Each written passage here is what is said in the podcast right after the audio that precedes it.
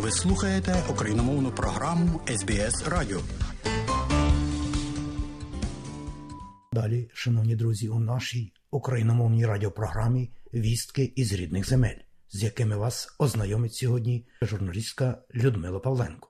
Росія планувала окупувати Україну за три дні. Та вже 300 днів українці протистоять повномасштабному вторгненню і продовжуватимуть боротьбу до повної перемоги. На цьому наголосив у своєму щоденному зверненні президент України Володимир Зеленський. Повернувся з Донеччини з нашої Бахмутської фортеці.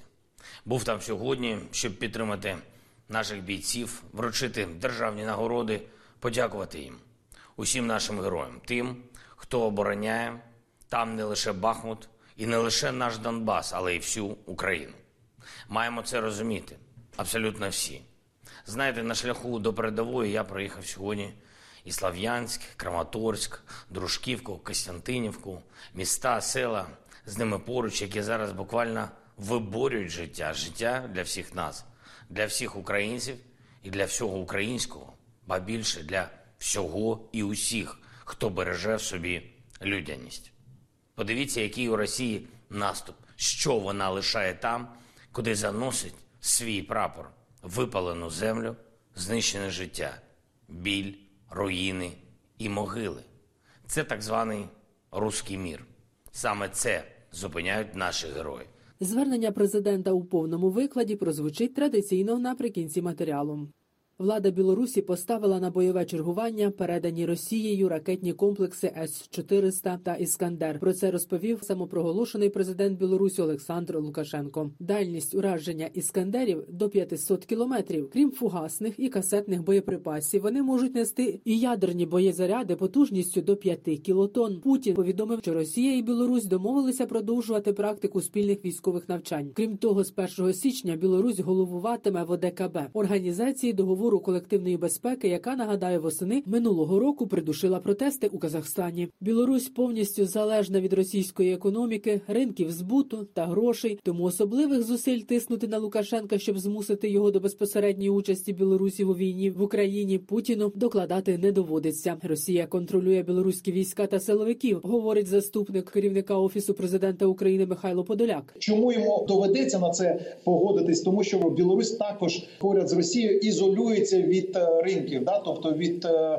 перш за все європейських ринків, і тому Білорусь буде залежна тотально від Китаю і від Російської Федерації. Тому Лукашенка немає такого обсягу можливостей, як була, наприклад, вчора чи позавчора. А аналітики американського інституту вивчення війни припускають, що візит Путіна до мінська може свідчити про те, що Путін намагається створити умови для нової оцінки найбільш небезпечного курсу дій відновлення наступу на Україну, можливо, на північ України або на Київ узимку 2023 року. Раніше уряд Німеччини висловив занепокоєння візитом Путіна до мінська. Про це заявляв офіційний представник канцлера Німеччини Штефан Гебештрайт. Зокрема, він говорив про те, що Лукашенко можливо погодиться надати Путіну свою армію для нового великомасштабного вторгнення в Україну. Ризик вторгнення Росії на молдовську територію зберігається. Це може статися вже у 2023 році. Про це заявив голова служби інформації та безпеки Молдови Олександру Мустяця в інтерв'ю TVR Молдова. Він зазначив, що все залежатиме від розвитку подій в Україні. Якщо росіяни знову почнуть наступ на Київ та досягнуть успіху успіху на півночі України, то вони можуть спробувати напасти і на Молдову. Також Мустяце нагадав, що на території невизнаного Придністров'я є найбільший у Європі склад боєприпасів, який охороняють російські війська, і вони можуть використати ці снаряди для подальшої війни. Росія поставила себе в умови, коли Україна має право завдавати удари по її військових об'єктах. Таку думку висловив військовий експерт Сергій Грабський. За його словами, Росії досі вдається обходити санкції для виробництва своєї зброї. Нині активно діють схеми постачання постачання чіпів від побутової техніки до Росії, які використовуються у виробництві озброєння, зокрема і виготовлені так званих дронів шахедів. Додам, що наразі відомо про атаки українських військових по місцях зосередження російських сил і засобів на окупованих Росією українських територіях, віддалених від лінії фронту. Зокрема, в останні дні повідомлялося про атаки на російських військових та їхні склади у Мелітополі, на Чонгарі та у Бордянську. На фронті ж російська армія і далі веде наступ на Бахмутському та Авдіївському напрямках до Донецької області, але наразі успіху немає. Про втрати російської армії розповів речник Генерального штабу збройних сил України Андрій Ковальов.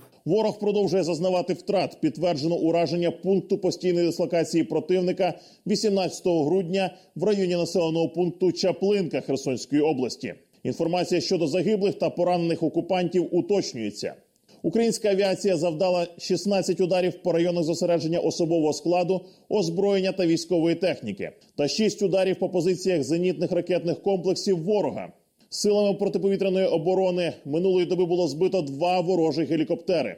Підрозділи ракетних військ і артилерії Сил оборони України уразили склад боєприпасів, три пункти управління та три райони зосередження живої сили противника. Докладніше про ситуацію на фронті коментар військового аналітика Олександра Мосієнка. Для Росії взагалі вона розглядає Бахмут наступальні дії з двох позицій. Перше, це те, що вони дійсно для них це вже стало питанням такого символізму, тому що вони там понесли такі великі втрати. Схоже на те, що вони не відступають і будуть продовжувати там штурмові дії. Вони це сприймають через призму символізму і того, що це їм дасть можливість вийти далі на можливості продовження захоплення Донецької області. По-друге, таким чином ворог намагається відтягувати наші сили з інших напрямків, не даючи нам сконсолідувати зусилля для проведення потужних контрнаступальних дій по можливим іншим напрямкам, де для цього відкривається перспектива для України. Важливо з точки зору утримання, по перше, території, тому що це наша територія,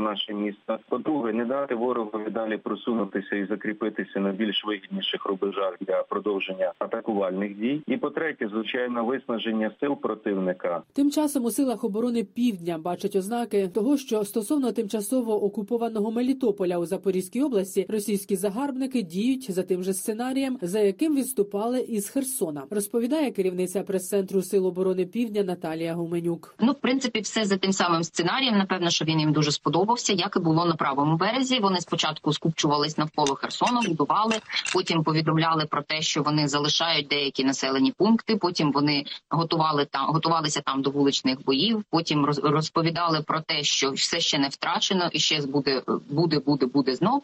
Потім починали виносити з банківських установ і інших закладів те, що вважали цінним. В принципі, все повторюється. Вони полюбляють наступати на ті самі граблі. Хай працюють за тим сценарієм. Ми, ми принаймні знаємо, чим це все завершиться.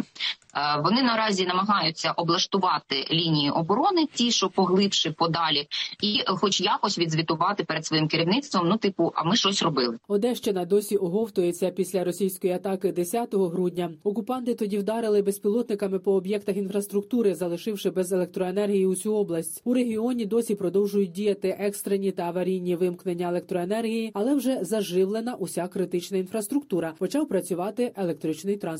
Робота над відновленням енергетичної інфраструктури триває, розповів речник Одеської обласної військової адміністрації Сергій Братчук. Якщо немає аварійної ситуації, то по кілька годин, як мінімум, у помешканнях одеситів електроенергія надходить. Не всі територіальні громади сьогодні можуть цим похвалитися, але знову таки енергетики працюють понад 200 аварійних бригад. Потужності сьогодні по країні не вистачає. Звичайно, ми в Одесі вже трошечки стали всі енергетиками, розуміємося. Йде обмін в єдиній енергосистемі нашої держави. З розумінням до цього ставимося. Ну і звичайно, треба відновити ті об'єкти енергетичної інфраструктури, які були пошкоджені 5 і 10 грудня. Відповідно, там роботи ще вистачає у столиці. Через проблеми, спричинені перепадами електроенергії, знову зупинялося метро. Рух поїздів вдалося оперативно відновити однак працює метрополітен з обмеженнями. Деякі станції час від часу не працюють. Збільшено інтервали руху потягів. Загалом у Києві та Київській області найближчими днями мешканці отримуватимуть електроенергію лише по кілька годин на добу. Триває ліквідація наслідків атаки російських ударних дронів, що відбулася вночі проти 19 грудня, і пошкодила вже раніше руйновану російськими атаками енергетичну інфраструктуру. Говорить директор центру дослідження енергетики Олександр Харченко. Дрони наробили багато шкоди, і кілька дуже важливих об'єктів пошкоджено. Здатність транспортувати електрику нашої енергосистеми ще більш обмежена на сьогодні. Я бачу, як колеги дуже інтенсивно працюють над відновленням живлення для тих, хто безпосередньо постраждав. Робота ведеться дуже активно, але я хочу попередити, що скоріш за все найближчі кілька днів, щонайменше, графік буде дуже складний. Додам також, що під час атаки дронами 19 грудня один з російських снарядів пролетів над майданчиком південноукраїнської атомної електростанції, максимально близько до ядерної установки. Про це повідомили у компанії Енергоатом. Енергоатом звернувся до МАГАТЕ та всієї світової атомної спільноти, інформуючи про факт прольоту російського ударного дрону над майданчиком АЕС. Українські атомники вкотре закликають не допустити, аби ядерні об'єкти піддавалися ризику нападу з боку російської армії та несли загрозу ядерній чи радіаційній безпеці України і всього світу. Попри все частіші блекаути та кількагодинні повітряні тривоги, українські школярі продовжують навчання. Освітній процес триває у змішаному форматі офлайн та онлайн. Про особливості навчання в умовах, коли все частіше зникає електрика, розповів міністр освіти і науки Сергій Шкарлет. Ми сьогодні працюємо позмінну роботу відповідно до графіків відключення, співпрацюючи з міністерством енергетики. Ми сформували цілу мережу освітніх хабів, де об'єднали зусилля і викладачів, і студентів. Ми зробили цілу низку консультаційних центрів і пунктів. І більше увагу приділяємо сьогодні плануванню роботи учня і вчителя. Нашими педагогічними університетами формуємо цілу програму з взаємодії з аспірантами для того, щоб формувати низку волонтерських курсів для засвоєння того чи іншого предмету для кожного з наших учнів. У нас 8122 школи працюють в очному форматі, і це як правило за рахунок змінності відбувається в світлий час доби, і тому ми встигаємо формувати певні засади навчання по школах. Далі прозвучить повний виклад щоденного звернення президента України Володимира Зеленського за підсумками 300-го дня повномасштабного російського вторгнення в Україну. Бажаю здоров'я, шановні українці. Повернувся з Донеччини, з нашої Бахмутської фортеці.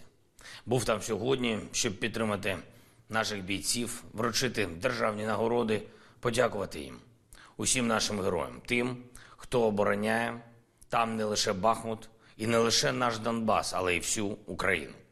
Маємо це розуміти, абсолютно всі. Знаєте, на шляху до передової я проїхав сьогодні і Слав'янськ, Краматорськ, Дружківку, Костянтинівку, міста, села з ними поруч, які зараз буквально виборюють життя, життя для всіх нас, для всіх українців і для всього українського, ба більше для всього і усіх, хто береже в собі людяність. Подивіться, який у Росії наступ, що вона лишає там, куди заносить свій прапор, випалену землю, знищене життя, біль, руїни і могили. Це так званий руський мір. Саме це зупиняють наші герої. Саме це вони виганяють з України крок за кроком, повертаючи життя на нашу землю, куди ступили окупанти. І щоб цей рух був, щоб був наш кордон, щоб ми повертали український прапор містам і селам на півдні і сході нашої держави, є Бахмут, є фортеця, є наші героїчні оборонці. Кожен день, який вони вистояли там, кожен удар, який вони витримали там, кожна атака, яку вони відбили, і кожна контратака, яку вони здійснили, це життя для України. Я дякую всім нашим воїнам, які захищають фортецю Бахмут. Дякую всім мамам і татам, дружинам і дітям наших героїв, які рятують Україну саме там. І я прошу усіх наших людей, де б ви не були, будь ласка, підтримуйте українських героїв, які тримаються проти найжорстокіших атак окупантів, проти найбільш божевільних російських ударів. Підтримуйте наш Бахмут, пошматований, але не скорений, і його захисників. Ми будемо робити все можливе і неможливе, очікуване і неочікуване, щоб у наших героїв було все необхідне для перемог, для тих результатів, які очікують всі українці, які очікують всі наші міста і села на лінії фронту. Це Мар'їнка, це Вугледар, це Торецьк, це Солидар, Кліщіївка, це наша Луганщина, це наш південь України, це наш Крим. Україна нічого свого не залишатиме ворогу. Цей тиждень надзвичайно важливий для України, для того, щоб пройти цю зиму і наступний рік, щоб здобути необхідну підтримку і щоб український прапор нарешті запанував на усіх ділянках нашого з вами кордону, кордону України. Наші бійці дали мені сьогодні наш прапор і попросили передати його тим, чиє рішення дуже важливе для України, для усіх наших воїнів. Обов'язково ми це зробимо.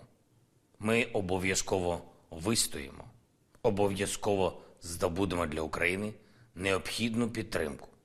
Слава усім вартовим Бахмутської фортеці, слава усім, хто воює за нашу державу, слава нашому незламному і прекрасному народу, і вічна пам'ять і шана усім українцям, чиї життя забрала ця жорстока війна.